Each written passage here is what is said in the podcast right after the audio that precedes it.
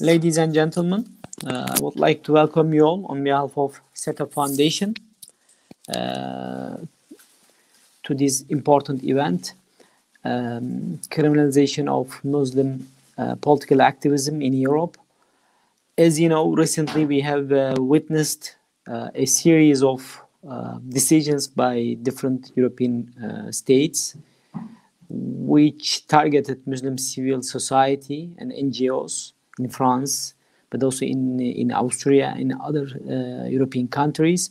And this is becoming increasingly a systematic uh, targeting of Muslim uh, um, activism in Europe. And uh, in the past, it was more. Uh, there was a talk about uh, radicalization and also um, war on terror narrative but today it has shifted to uh, a fight against uh, political Islam, uh, etc. So today we are going to discuss this transformation also.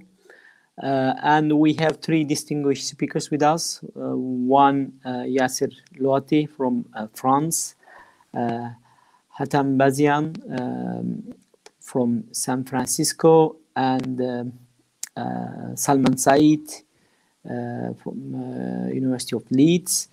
Uh, they are um, especially um, three scholars working on this subject in Europe, but also in the United States. And uh, today we are going to discuss this issue. And I would like to start with Yasser. Uh, Yasser, you are you are based in France, and you've been following this issue quite closely and you have also contributed to our report on European Islamophobia, uh, especially you written the country report on France. Uh, I mean, there was always this problem with racism in France, and um, the minorities had difficult difficulties. Uh, however, I think uh, I mean it was institutional racism, um, but I think we are we, we, we have reached a new phase, a new era in this discrimination. Do you think also so? And why do you think this is happening now? I mean, uh, and with this question, I would like to give the floor to you. Thank you. Uh, thank you very much, uh, uh, and thanks uh, to SETA for hosting this event again on France, the famous laboratory of Islamophobia, and for giving an international platform to these struggles being faced by minorities uh, throughout Europe, and in, in my case, in France. Now, as you said earlier, in the introduction that things are indeed accelerating in France, especially since Emmanuel Macron's discourse held at the western city of Les Mureaux in the in early October 2020, and that one was on his newfound struggle against uh, the so-called Islamist separatism. Now, of course, uh, this term separatism did not come out of nowhere. Each administration had its own brand of uh, labeling Muslims as a domestic problem, threat, etc., etc. It was communautarism before, which means Muslims living in their communities and refusing to live to join the national uh, body, which is not true especially when you know that Muslims are five times more likely of facing job discrimination. That if you are a Muslim woman wearing a headscarf in France, you stand a one percent chance of getting a job. That if you are a, a, black or Arab youngster in France, you are 20 times more likely of facing police uh, brutality and potentially police uh, uh, death at the hands of the police while Muslims keep shout, uh, shouting over and over that they want to be treated as fully fledged citizens. Now, of course, after this uh, communautarism, you know, we have this new brand of, you know, uh, uh, uh, anti-Muslim labeling, separatism, which actually uh, came about right after the Black Lives Matter, uh, Black Lives Matter marches in June of 2020, in reaction to the thousands of people who took to the street to uh, call out systemic racism in France, which has been documented for decades, even from within uh, the government's institutions, uh, to call out police brutality, which is itself uh, called out by various reports by the national consultative body called uh, the CNCDH in France. Uh, racial profiling by the police, etc., and the reaction of the government was not to at least listen to what was being said. It reacted in principle that if these blacks and Arabs from the banlieue and their white allies dare to march on these topics, they are separatists when it comes to blacks and Arabs. And if they are white, they are Islamo-gauchists or Islamo-leftists. And that's the uh, how Emmanuel Macron over not only oversimplified you know the issue but literally adopted a dangerously ideological and simplistic view of french society. And this separatism uh, today is being used as the rallying cry against muslims today to literally criminalize their capacity to organize and to be subdued and put in a, in a, into a chokehold and for them to submit and accept what can be said, what can be done, what kind of Muslims they can be and cannot be according to the executive branch of power. And this is not a precedent, it's only an acceleration of history. Now, of course, we can say that because Emmanuel Macron is preparing his re-election in the next 16 months, 15 soon uh, by the end of this month, people would, you know, of course, would make the connection and say he's doing, you know, what candidates do, which means scapegoat minorities in order for him to ape the far right and, you know, uh, defeat them in their own, you know, uh, playing field. The problem is that it's much deeper than that the, the fact that the president is chasing the far right in its own ideas, using its own, it, their rhetoric and their definition of what French society should be, is an indication that because it was done, you know, by Emmanuel Macron, by François Hollande, Nicolas Sarkozy, even to some extent uh, Jacques Chirac before that, it's an indication that the ideas of the far right have become so mainstream that only a conservative or hard right revolution made this possible, which means ideas which were on the fringe or on the margins of the mainstream political spectrum in France have literally become mainstream today to the point of being the point of convergence for candidates running for election. And what Emmanuel Macron today is doing is, yes, a tactical move, but it is, it is also an indication of a much deeper problem, which is the rehabilitation of the ancestral far right in France today.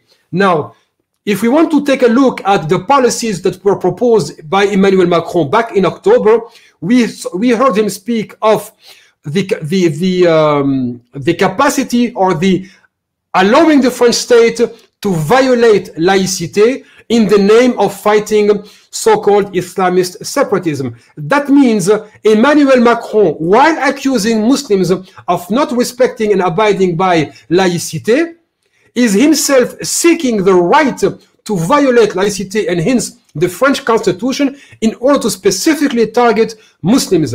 How? For example, he asks for the state to be able to intervene in Muslim organizations, to decide who can be a board member, to decide who can be an imam, who cannot be, and of course, to outsource the management of Muslim affairs to the CFCM, just like we had the Qaid or the Qaid in the colonies in, back in Africa. Today we have the CFCM, which is the French Council of the Muslim Faith, that is today acting as the transmission belt between the orders given by the French government and the French Muslim communities. And to better define what the CFCM is doing, it is not as it pretends to be a representative of Muslims before the state. It is a representative of Muslims, of, of the state, excuse me, before Muslims, and actually to transmit the orders given by the French government towards Muslims. The other idea was to make it almost impossible for Muslim families to adopt homeschooling. And this is, of course, in the name of saving Muslim children. Now, if this government and the others before them did care about Muslim children going to the French Republic's public schools, they wouldn't have passed an anti-Muslim law that in and of itself violates laicity in 2004, which bans the wearing of the uh, uh, Muslim headscarf. In reality, what would happen? Many say, well, Muslim girls, if they don't want to go to public schools, they can go to private schools. Yeah, but if she can go to, if she cannot go to a public school and cannot afford to go to a private school, what is the last remaining option? Of course, it would be home schooling. The curricula is well known by everybody. It is published on the internet, and we have the national uh, CNED, the national whatever organization that, that, that provides students with distance learning and to follow the regular curricula. Even that, Emmanuel Macron wants to make it impossible specifically for Muslims and in not any other community. Now, I was interviewed by Al Jazeera right after Emmanuel Macron spoke to them on the Arabic uh, uh, outlet, and I was on the English one. And of course, he went on crying and whining about how he, how he has been misunderstood, misquoted, etc., and that these laws do not target Muslims, which is a blatant lie. This law is specifically targeting Muslims because his Minister of Interior, Gérald Darmanin, when he went to visit the Grand Mosque of Paris, he told members of the infamous again CFCM, the French Council of the Muslim Faith, he told them, we do not want other communities to feel targeted by the adjustments we are making specifically for you. Plain simple, right? Now, just uh, a few days ago, uh, we had some information being leaked on the initiatives taken by the government. And when I say they are attempting to criminalize even the, the, the, the mere fact that Muslims can organize as a community, it is not an, a slogan or something we say as a catchphrase. Emmanuel Macron wants to be the person who decides what is a good Muslim and what is not a good Muslim. And for that, he got the legitimacy of this so-called uh, CFCM. And this CFCM, to please Emmanuel Macron, rather than telling him, this is a secular country, it is not on the president to intervene in clerical affairs to decide what is a good Islam and a bad Islam, what kind of practice Muslims can adopt. They went on and continued with him and proposed to him a, a, a uh, national council of imams.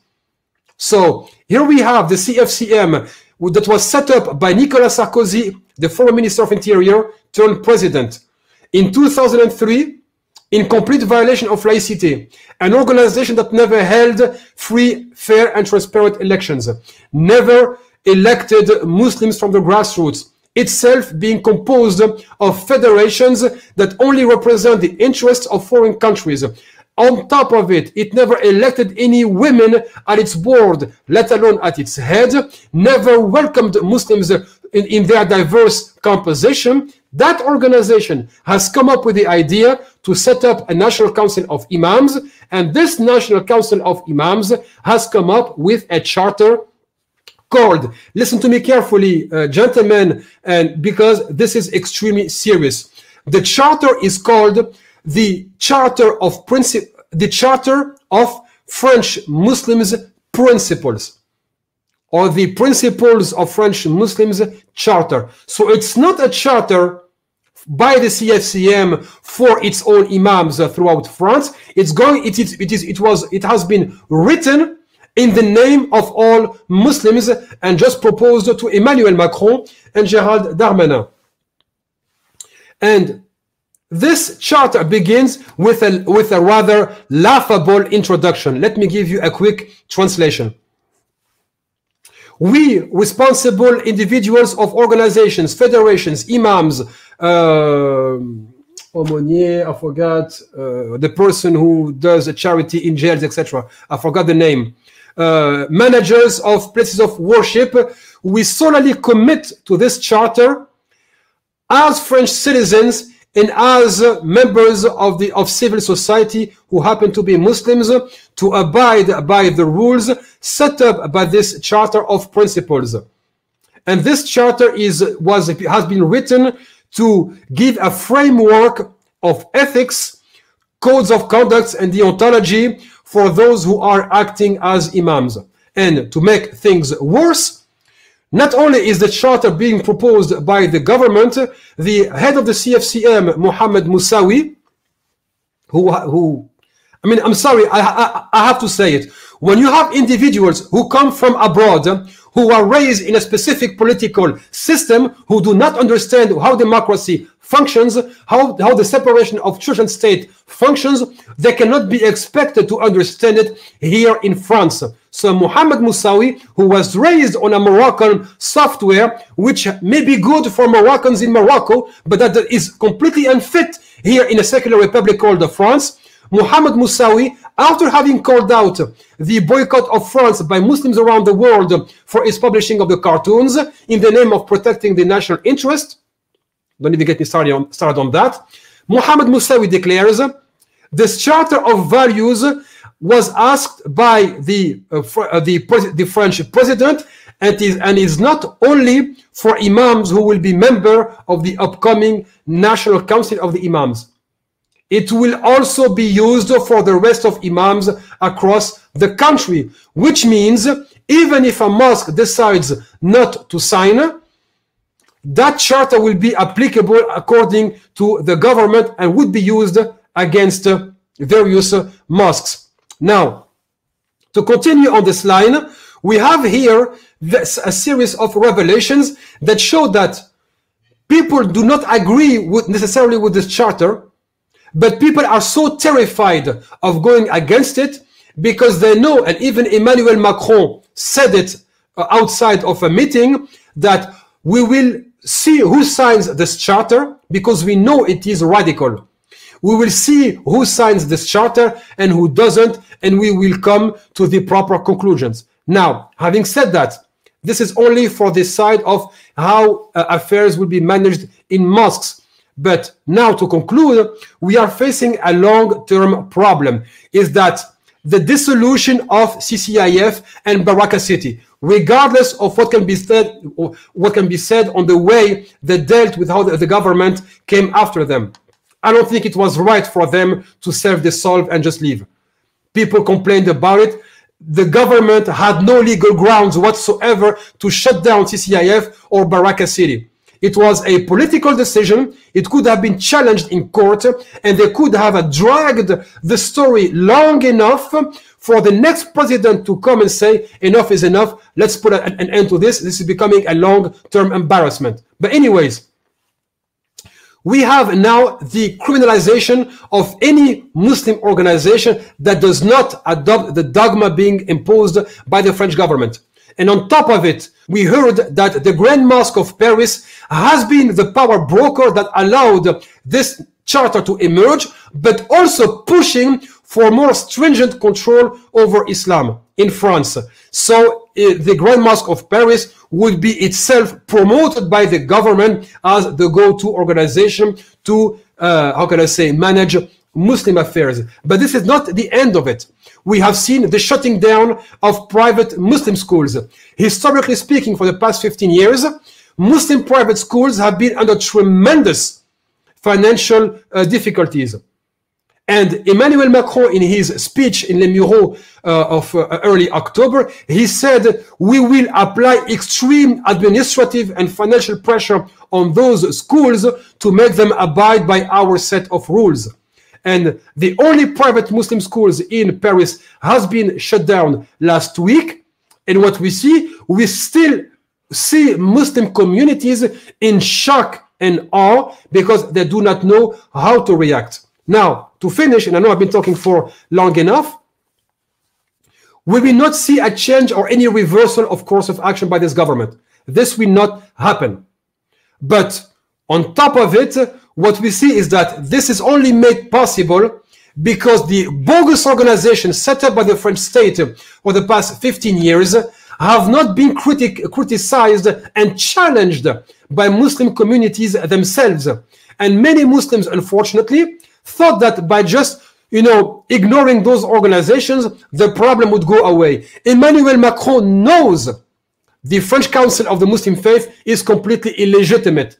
It, they, are, they know this organization does not represent Muslims, yet it is a handy stick they can use to beat down on uh, French Muslims.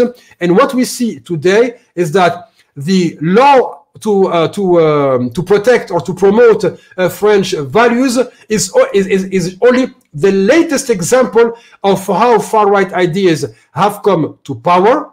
tomorrow things will get worse. We have already seen the criminalization of support to Palestine, the criminalization of uh, the BDS movement. But the good news is that the European uh, Court of Human Rights has deemed illegal France's banning of, of the prosecution of BDS activists. Now, the last point of this presentation, if I may, is that everything that's happening today is not happening out of nowhere. It is deeply rooted in a 40 year, 40 year long effort to bring the far right from the mainstream. And that is why Marine Le Pen has become an acceptable candidate she no longer, you know, questions the EU and the eurozone, etc. But on top of it, Emmanuel Macron thinks that uh, by aping the far right, he may win. What we think would happen is he may get re-elected, but he also warned us last week by saying to a, a social media platform, I may have to take extremely unpopular decisions, and those highly unpopular decisions would make it impossible for me to run again. Now, this could mean the worst or the best are yet to come, and this only depends on how Muslims value their human rights and civil liberties and how hard they are willing to fight for them. Thank you for listening. thank you, thank you, Yasser, for this um, extensive analysis of the current situation there in, in France. Um, I would like to now move to Hatem. Uh, uh, Hatem, as uh, Yasser um, pictured a very bleak picture, I mean, uh, in France. But I mean, as I mentioned in the beginning, there was this narrative on uh, fight on terror, and it was quite useful for uh, Western actors to justify their policies in the Muslim world. But then why do you think it's not enough now i mean this concept and now there is this discussion on uh, you know the muslim brotherhood and um, uh, political islam and then uh, all this uh, new i think i mean there was this, this question before as well but now we see that the head of states are using this uh, language especially in Austria, there is this talk of uh, that uh, the Austrian government wants to now criminalize political Islam, whatever it may be. Uh, so why do you think this shift has happened recently in, in Europe? Uh, and I'm not quite sure about the discussion in the United States, but maybe you can also add uh, your uh, comments on that as well. Thank you, Anas, for the invitation and for Seta for hosting this conversation. And also thanks for Yasser for giving us the really broad uh, strokes of what is underway in France, uh, being also representative of a broader uh, assault on uh, Muslims as a class or a, as a global category. Um, in, here, we might find uh, differences in the manifestation of the targeting of the uh, Muslim subject or those who are, might be mistaken or even allies of Muslims, uh, we have different manifestations in different parts of the world, whether in France, Austria, UK, Netherlands, Sweden, uh, Poland, or uh, the United States. Uh, the uh, markers of targeting shifts depending on uh, state priorities or state actors based on constructing their own interest and analysis. Uh, but this has to be fitted in within a broader understanding of Muslims as citizens, both in uh, the global north, in Europe, United States, Canada, Australia, New Zealand, but also Muslims as, uh, if we could put citizens between parentheses, uh, in uh, the global south or in Muslim majority countries, because the concept of citizenship, uh, in, in, essence, in some places doesn't ha really have any uh, real meaning. uh, considering that you're subject to the despotic authoritarianism that manifests itself or the dynasties and monarchies. What we are witnessing is this uh, shifting of markers from uh, the war on terrorism to uh, political Islam to jihadism to uh, Sharia. All these are, in essence, for me, are the marketing tools. Just like when you have uh, a you know the new and improved flavor of a shampoo or a drink or a car uh, you pick new aspects to uh, highlight and push the policy uh, or push the advertisement strategy uh, but it all comes from the same conceptualization that the muslim in the current uh, islamophobic uh, orientalist social imaginary is a, a category or a, as a subject that does not belong. So we're speaking about uh, uh, secularism, uh, which in essence is separation of church, mosque, synagogue, temple, and the state.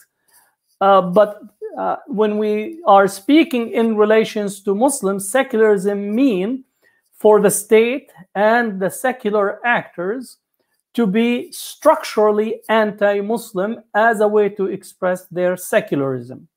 So a, a Muslim who uh, wants to exercise uh, their uh, political uh, rights as a citizen is confronted that they have to um, meet the constructed uh, test, which means that they have to prove that they don't have much Islam left in them.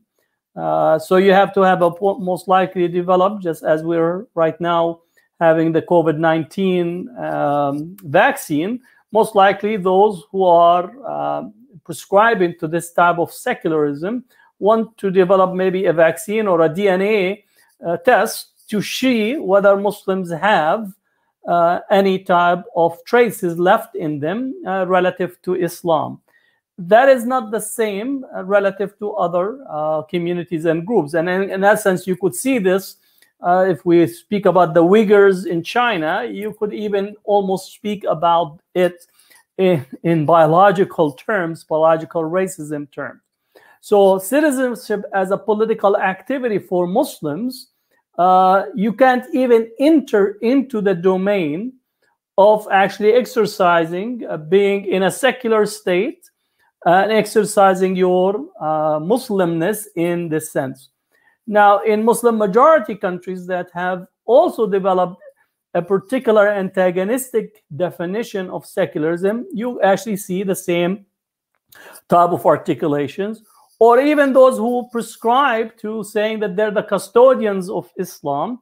Uh, for them, there is a particular type of a definition of Islam. It's basically the huggable, tickable, and uh, apolitical Muslim who basically is happy just to be there, uh, cuddly type of personality that does not express any type of opinion on anything of uh, meaning. And you ask them what to do, and uh, they offer you an already prescribed uh, analysis. So political activity as relations to citizenship is not uh, there for Muslims uh, yeah, they have the citizenship, which is the piece of paper, but that piece of paper is not equal. In the same way, in the United States, that black uh, individuals were citizens, but they were unequal, and they continue to be unequal in this sense. So, Muslims in France, Muslims in Austria, Muslims in the UK, and uh, in other places, yes, they have the papers of citizenship, uh, but that citizenship is of not equal because you have to prove that you don't have Islam in you. So that's, in essence, formal rights, formal uh, papers does not translate to actually full political activity and um, uh, representation in this. Uh, furthermore, also citizenship uh, as it relates to rights, and I'm here I'm using uh, Leti Volpp's work and others in relations to this notion of citizenship, uh, that we don't enjoy the same rights. Uh, we're subject to hyper surveillance. Uh, and I know many of you are aware that just recently we found out that the Muslim prayer app, Muslim Pro, as well as a um, another uh, app, a dating app, Muslim dating app. Uh, the data from those apps were collected by the U by the Pentagon, and I would say that, that this is the tip of the iceberg. If I would actually uh, put my uh, statement and hypothesis, I would say every type of technology that Muslims are using uh, have uh, commodified the data uh, about them and sold to security agencies.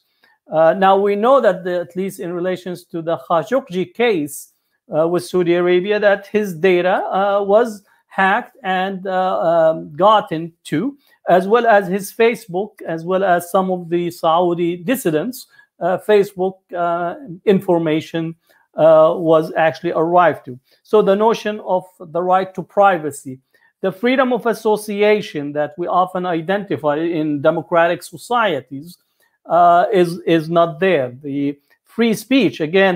Yes, you have free speech if you're just speaking to yourself in the mirror, but free speech as relates to Muslims that you only are allowed to say one thing: I condemn terrorism, and that's as far as the free speech that you have. So in essence, you really don't have the right to free speech. And for those who are uh, observing the uh, French contradictions as well as other Europeans' contradictions relative to the BDS, the boycott, divestment, and sanction, uh, why they celebrate and uh, they, ins they insist on Charlie Hebdo's and the French uh, political and social cultural elite to insult uh, Muslims, to uh, promote uh, the uh, despicable cartoons, which I don't think of it as free speech. I think of it as a structural taunting of Muslims. And there's nothing funny about taunting and uh, bullying a, a minority, uh, marginalized groups in society. If you uh, satire at its core is to actually poke fun at the powerful, at those who have the means of power, that those who actually are able and continue to shape society. So for uh, those who are hiding behind free speech and freedom of expression, uh, in a very short period of time, on the one side, they put the hat of free speech and freedom of expression, like Macron and others. On the other, they put uh, the, the silencing of Arabs, Muslims, Palestinians, and advocates of Palestine by saying that uh, the, you cannot actually advocate and speak on the BDS, and you're subject to uh, prosecution at this point. And you could see right now in the UK, and I think Salman possibly will touch, but I'm not saying that this is the case. The whole attack on uh, uh, Corbyn, Jeremy Corbyn, and the whole attack on so-called anti-Semitism within the labor movement, which is something that has been stoked and put into uh, into uh, at least into uh, pr process by segments of the pro-Israel uh, uh, civil society in the UK in cooperation, collaboration with Israel itself, a foreign country intervening. But that is considered to be free speech and uh, freedom of associations and so on. So those are restricted uh, to Muslims and uh, they don't have these rights to be enjoyed upon. More importantly, as Yasser mentioned, these structured boards that are uh, created by the state knows this whole notion of freedom of religion, which is supposedly is one of the uh, aspects that are often celebrated both in the United States and parts of Europe as it relates to separation of church and state. What we see in here is that the secular state is actually becoming the mufti. So essentially, we need to speak about uh, Macron becoming the mufti of France giving us fatwa about what is and what is not Islam, uh, and really uh, feeling at ease in actually uh, trying to define the scope of what religion is. So Muslims uh, in current context do not enjoy these basic freedoms that are constitutive of citizenship uh, in general. And then the whole notion of citizenship as a form of identity as you know, uh, this whole notion that you cannot be French to the source because Frenchness is attributed in relations to the right wing, but also uh, Macron is not counted to be the right wing. In essence, uh, the broader spectrum of society is attributed to being white. Uh, so uh, Frenchness and whiteness are being commensurate to one another in the social imaginary that is in functioning in the same way that the United States is the question that you're often asked, are you American? Which means it's basically saying you don't look white, then therefore your citizenship, your identity as a form of citizenship is not is not there. You are not broadly uh, understood to be part of this uh, mixture. The fifth item that, I, and I want to really try to sum up so we could have uh, listen to Salman and have a question, is this notion that if we think about the society as far as constructing your own contribution epistemologically to the society, Western society is defined as Judeo-Christian.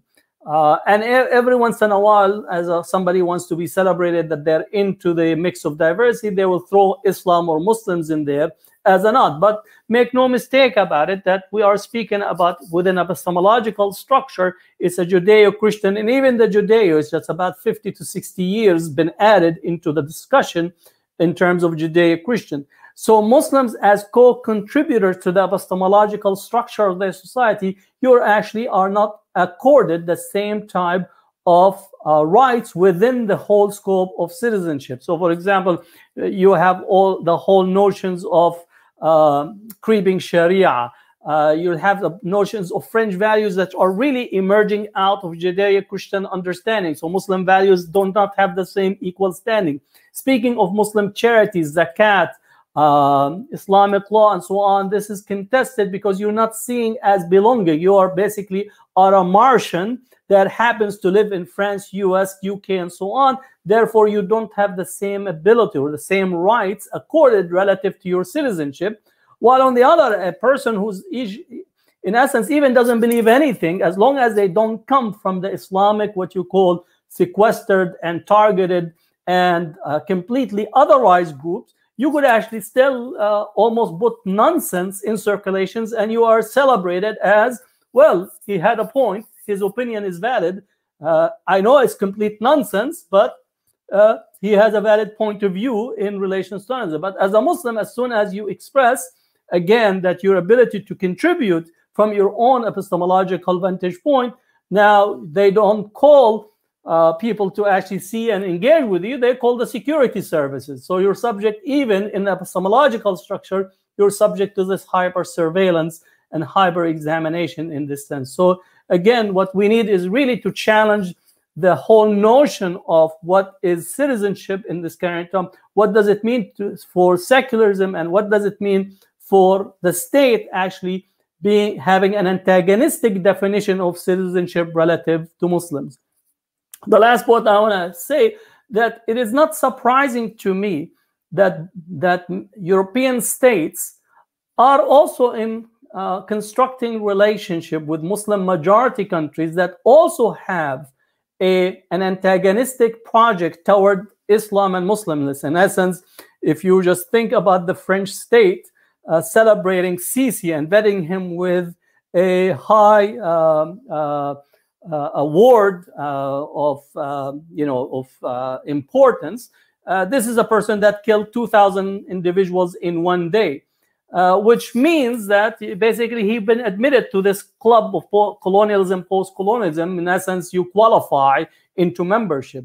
So there is this what you call both dialectic but also circular relationship between the global north and Muslim majority states that are defining and creating a scope of what is acceptable Islam and what is not acceptable Islam. And this is coming in a post-colonial structure that sees that the European states and the United States embrace despotic authoritarian regimes as a way of maintaining military industrial complex post-colonial economic interest neoliberalism and therefore, it's not surprising to see that they're amplifying and reaffirming their own worldview uh, vis-a-vis the society. So if the French really are interested in stopping violence, I would actually recommend for them to first stop selling weapons of mass destruction to those who are actually engaged in mass killing, whether it's in uh, relations to Yemen or in relations to Libya or other places, or also stop intervening in many of uh, their uh, ex-colonies, the Francophone areas where France still has almost 47 different places of uh, military uh, presence. uh, in the global south. So they give us all these what you call high moral, ethical values, and then they go as business as usual, which is selling, manufacturing, and marketing death machines as part of the structure of the states. Thank you. Atam, for this um, uh, wonderful uh, introduction, maybe. Uh, and if you have questions, we will uh, we will discuss further. But now I would like to move to Salman. And uh, thank you very much, Salman, for joining us today, uh, this evening, um, and in the European continent, and maybe today. Further away. yes. uh, but uh, I would like to ask you the same question because you wrote extensively on the Islamism uh, issue, especially in the 90s, your book on fear of Islam, uh, fear, fear, of fundamentalism, fundamental fear, sorry. Um, but there is this recent emphasis on political Islam. Uh, so why do you think there is, you know, the, that this recent, let's say, flare up of this discussion? I mean, because we haven't been discussing this issue. I mean, I remember in, in, in the 90s in Turkey also, there was this discussion about Islamist fundamentalists. They are on the rise, and etc. etc. But suddenly it has disappeared from the from the from the discussion, uh, and we had this war on terror, and then suddenly we are back. I mean, why do you think there's this discussion now today? Thank you. Thank you, Anas, and thank you, Seta, for um, organizing this very timely and important um, conference. I think it's a really important question. Um, if you look at the relationship around the uh, discussions on political Islam and its various iterations, it goes through ebbs and flows. So at certain points, for example, just after the Islamic Revolution in Iran, there was a huge emphasis on on on, on what they used to call Islamic fundamentalism, Islamism, etc. And then every couple of years later, then they say, well, it's all finished now, it's all died out. And then something else comes up, like, for example, the war on terror. There's an emphasis on political Islam, and then that dies out. And part of the reason is this there's a fundamental misunderstanding about what Islamism is and how it persists. I think one of the issues with um, the way that the, the, the kind of the, the, the, the, dominant narratives around Islamism is uh, uh, uh, and Muslims remains locked into the logic of colonialism and Eurocentrism. And the language of colonialism means that those who are colonial subjects, those who are colonized, those who are not modern, those who are primitive, can never be history makers and they can never be political. So in that sense, what things that happen to them either have a cyclical quality or an instinctive quality that they do what they're always doing and they do what is in their culture. There is no political theory there's no political development in those in their thinking. As a result islamism and various iterations of political islam appear not as responses to particular conditions of the muslim ummah at particular times but rather as something which has always been part of Islamic culture, of Islam since the beginning. And therefore, there's nothing really to explain. The idea of a Muslim um, fanatic um, is, so, you know, is quite consistent. It also contrasts with the idea of the Muslim um, fatalist, the Muslim who is unable to to to, to respond um, to any reality to any stimuluses. So caught between being not just good Muslims and bad Muslims, but Muslims who are overactive to Muslims who are over inactive. Um, that is the kind of spaces that you have for performing Muslimness. So as a consequence, um, any kind of expression of the wish, the, the, the, the kind of um, hope or aspirations for Muslim autonomy are always considered to be somehow incredibly problematic and are never given their historical under, real historical understanding. So in many ways what we could argue is this that um, the so-called problems of political islam are really not problems with with with the culture the religion. They're specific responses to a political situation in which now you have a perhaps between 25% to 20% of the world's population, which is described as being Muslim. Many of them describe themselves as being Muslim, but they have no overarching global political structure to seriously represent themselves. They cannot represent themselves. And in this gap between a, a, a, a kind of a, polit- a political community which exists and this inability to represent itself, to make itself felt, you have the tragedy, not just of, um, uh, of Muslimness, but I would say of the world right now. To give you, I could give you many, many examples, but let's take, for example, the um, what's happened to the Rohingya. There was no what happened to the Rohingya. What has happened? Uh, there is no ability for the Muslim community, and not just the Muslim governments. I'm talking about the Muslim people themselves, to actually make their solidarity to with the Rohingya felt, to make a kind of a response to that. What happened to the Uyghurs? What's happening to Muslims in India? What's been happening to Muslims in, um, you know, in many many parts of the world, in Bosnia, the Palestinian, and we could sit here and name all these places where Muslimness has become the object of immense systematic cruelty. And then we would say, well, what can you what can you do about it? What can be done about it? And you find that there is no structure, no possibility of doing anything about it for Muslims. The Muslims do not have a voice or, or, or ability to affect the world in through some organized means of being able to say, look, you need to do something, or look, Burma, you need to stop doing this. So that means there's a total disregard of um, Muslim expressions of solidarity, kinship, but not just Muslim, but other people of good faith who may want to um, express solidarity, who think that you know um, genocide is just not is wrong, um, or what's happening to the Uyghurs is wrong, what's happening to the Palestinians is wrong. So I think there is that structural problem in which um, the quest for Muslim autonomy has not been able to ground itself in global structures which give voice to the voices for Muslim autonomy.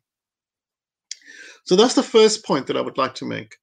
The second point is uh, uh, related, and I think both Yasser and and and and and Hatem have actually touched upon this. One of the issues we face is that the world right now is becoming increasingly organized by the grammar of Islamophobia. That Islamophobia is not just something which um, happens to you, to a, someone who's given uh, perceived to be a Muslimness um, expressed by hijab, beard, clothing, whatever that may be in a bus or a public transport, but it is actually the grammar of world governance.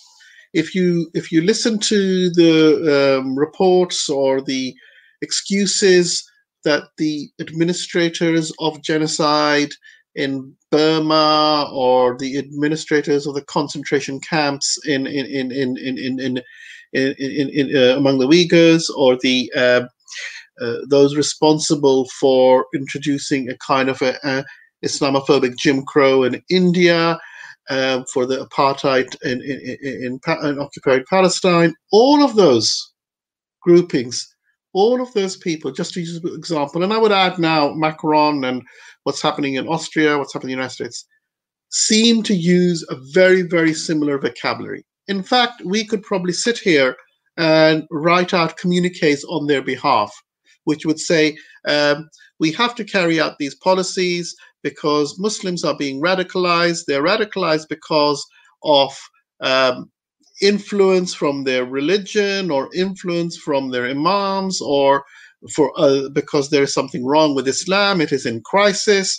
And therefore, to prevent radicalization, because radicalization will lead to terrorism, and terrorism will mean that other people are harmed, we have to take these measures to modernize Islam, to nationalize Islam, to make Islam more Chinese, more Burmese, more Indian, more French, more Austrian, to make it more everything except what it wants to be more itself.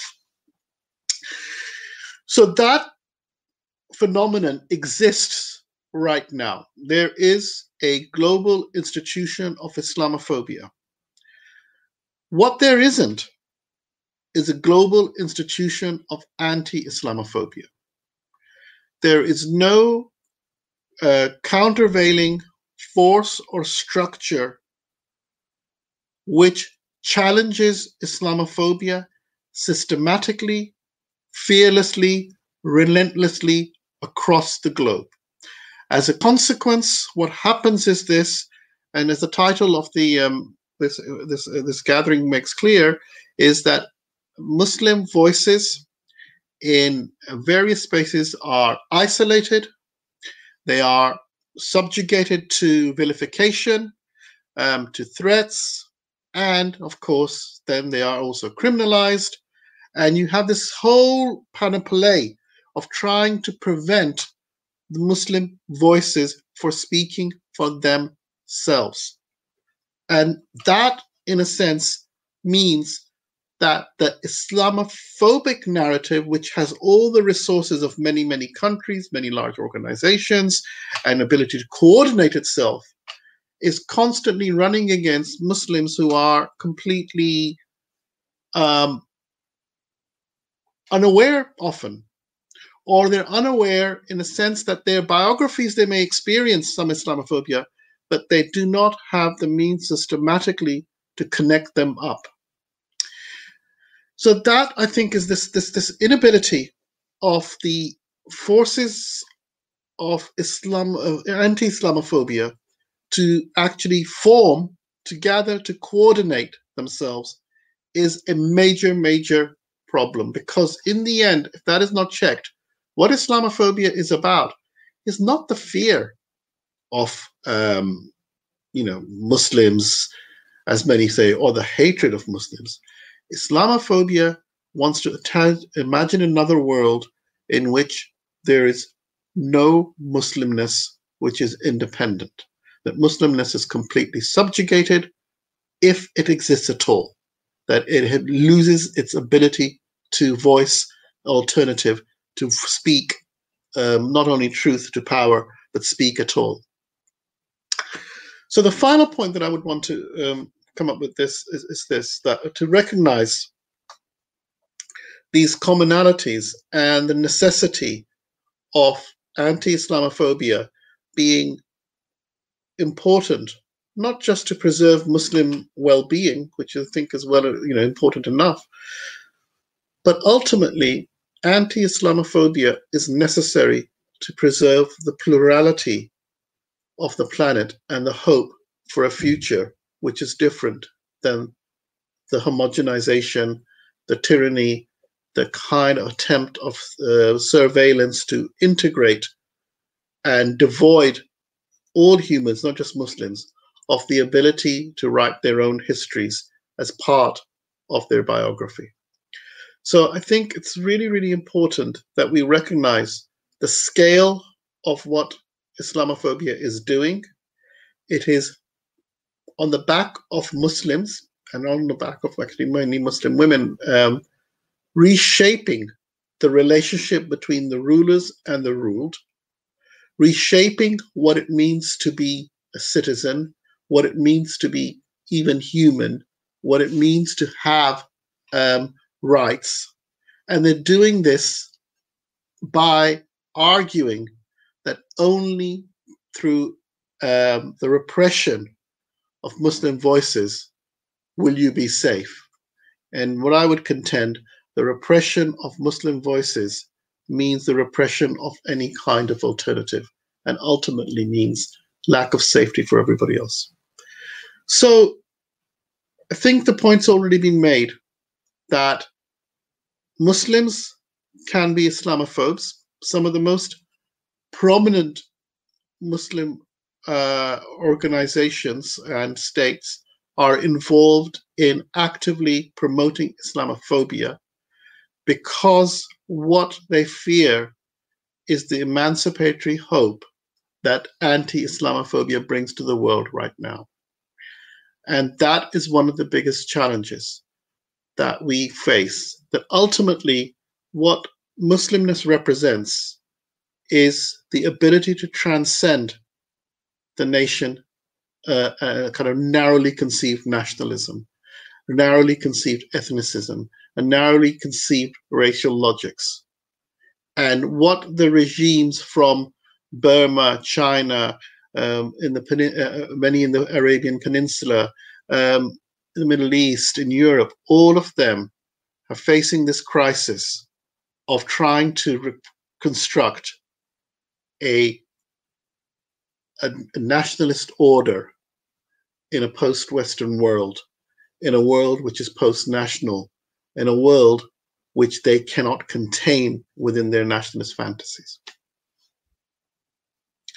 That's all. Thank you. Thank you, Salman. Thank you for this mind opening uh, speech. Um, let me check if we have um, questions. We have a question. Um, uh, one of our viewers, uh, he or she wrote, I'm a French Muslim and I can't help feeling guilty with the way we keep hearing about Islam from the media. Is keeping my head low because of guilt and shame a viable long-term solution. I think this also touches upon an uh, important issue here. I think that's the strategy of some of the persons but also muslim institutions and ngos especially in the west but also in the muslim world as you mentioned islamophobia in the muslim world to keep it low you know that that this will all pass you know with the time uh, and uh, maybe I can start with Yasser. Do you think Yasser this is the solution? Uh,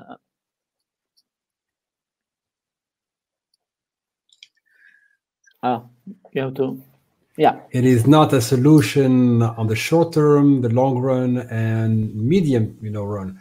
Uh, that's exactly what they want, and I tend to be very critical because if they think they can impose that upon Muslims, that the signals have been given to them that they could do it and do it without any political risk.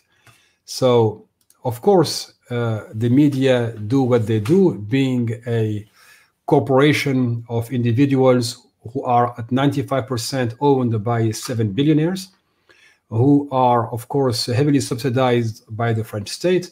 They will not promote a vision of society as it is, which is where Muslims are everyday citizens, you know, pay their taxes, etc., and are just part of the landscape. Now, uh, one has to ask how long are Muslims willing to accept this?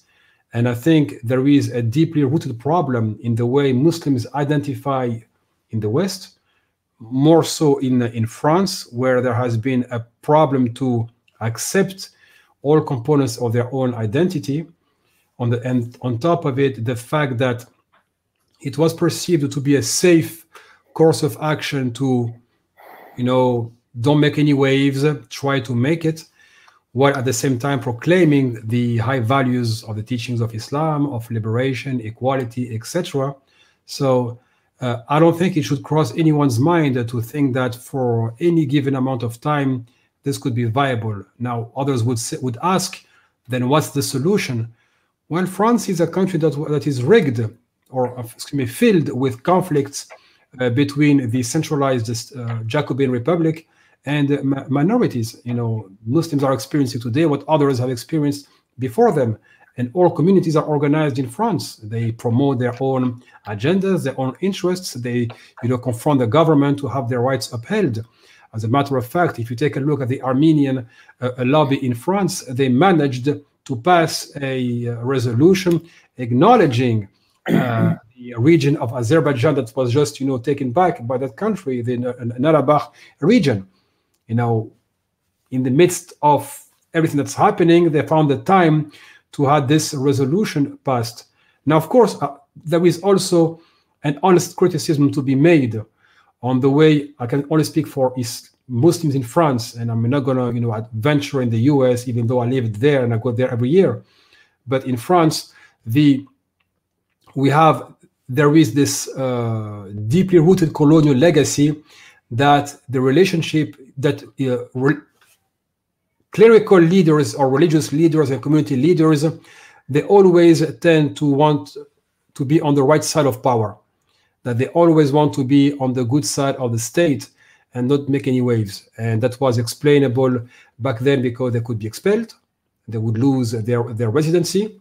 And today we see that the French government wants those people to rule Muslims because they would ask them to uh, to do that, just you know, lower your head and accept uh, that you are a second-class citizens without rights. And something I, I forgot to mention earlier, uh, the actually the the the, the uh, charter for uh, you know I, I, won't even mention it as as they have, but the charter that, was you know proposed by the National Council of Imams uh, they prohibit the use of state racism and state Islamophobia.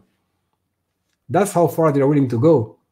So, uh, and again, if that's possible, it's because Muslims have not organized enough and they have sabotaged their uh, own organizing to confront the state. And, the and, and because it was possible for the French state to dissolve the CCIF and Baraka City, the message being sent is that yes, we can make political decisions and, and, and turn them into legal actions against perfectly legal organizations. So no, the only way forward is to struggle like anyone, like like any other community uh, uh, has, and nothing will be given to French people, whether they are Muslims or Jews or Armenians or whatever, without a struggle, and that applies to Muslims and non-Muslims. Thank you, Yasser. Uh, I, would I would like to ask the same question to Hatem as well, uh, but also another question that we see that uh, that um, monster has been created. You know, the Islam and Muslims, and the, the masses in the in the West, especially, are being entertained with this monster. But something else is happening behind the scenes.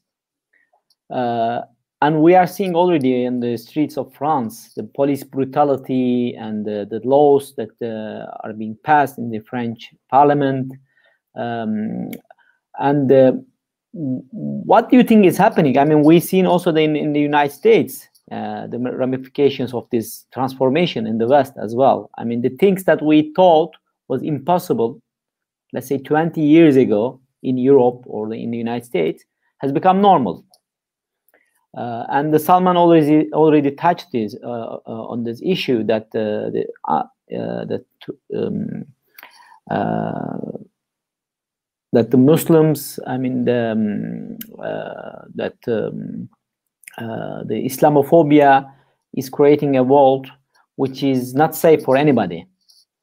and do you, do you also think uh, and share this opinion and also this other question of, of about keeping low you know uh, is a solution well uh, on a quick answer keeping low uh, how low can you go that's the question that has never been a uh, a safe what you call path because uh, power and oppression tends to actually always increase the capacity to inflict pain uh, uh, on the subject that is wanting to what you call uh, not resist or not actually stand for their rights.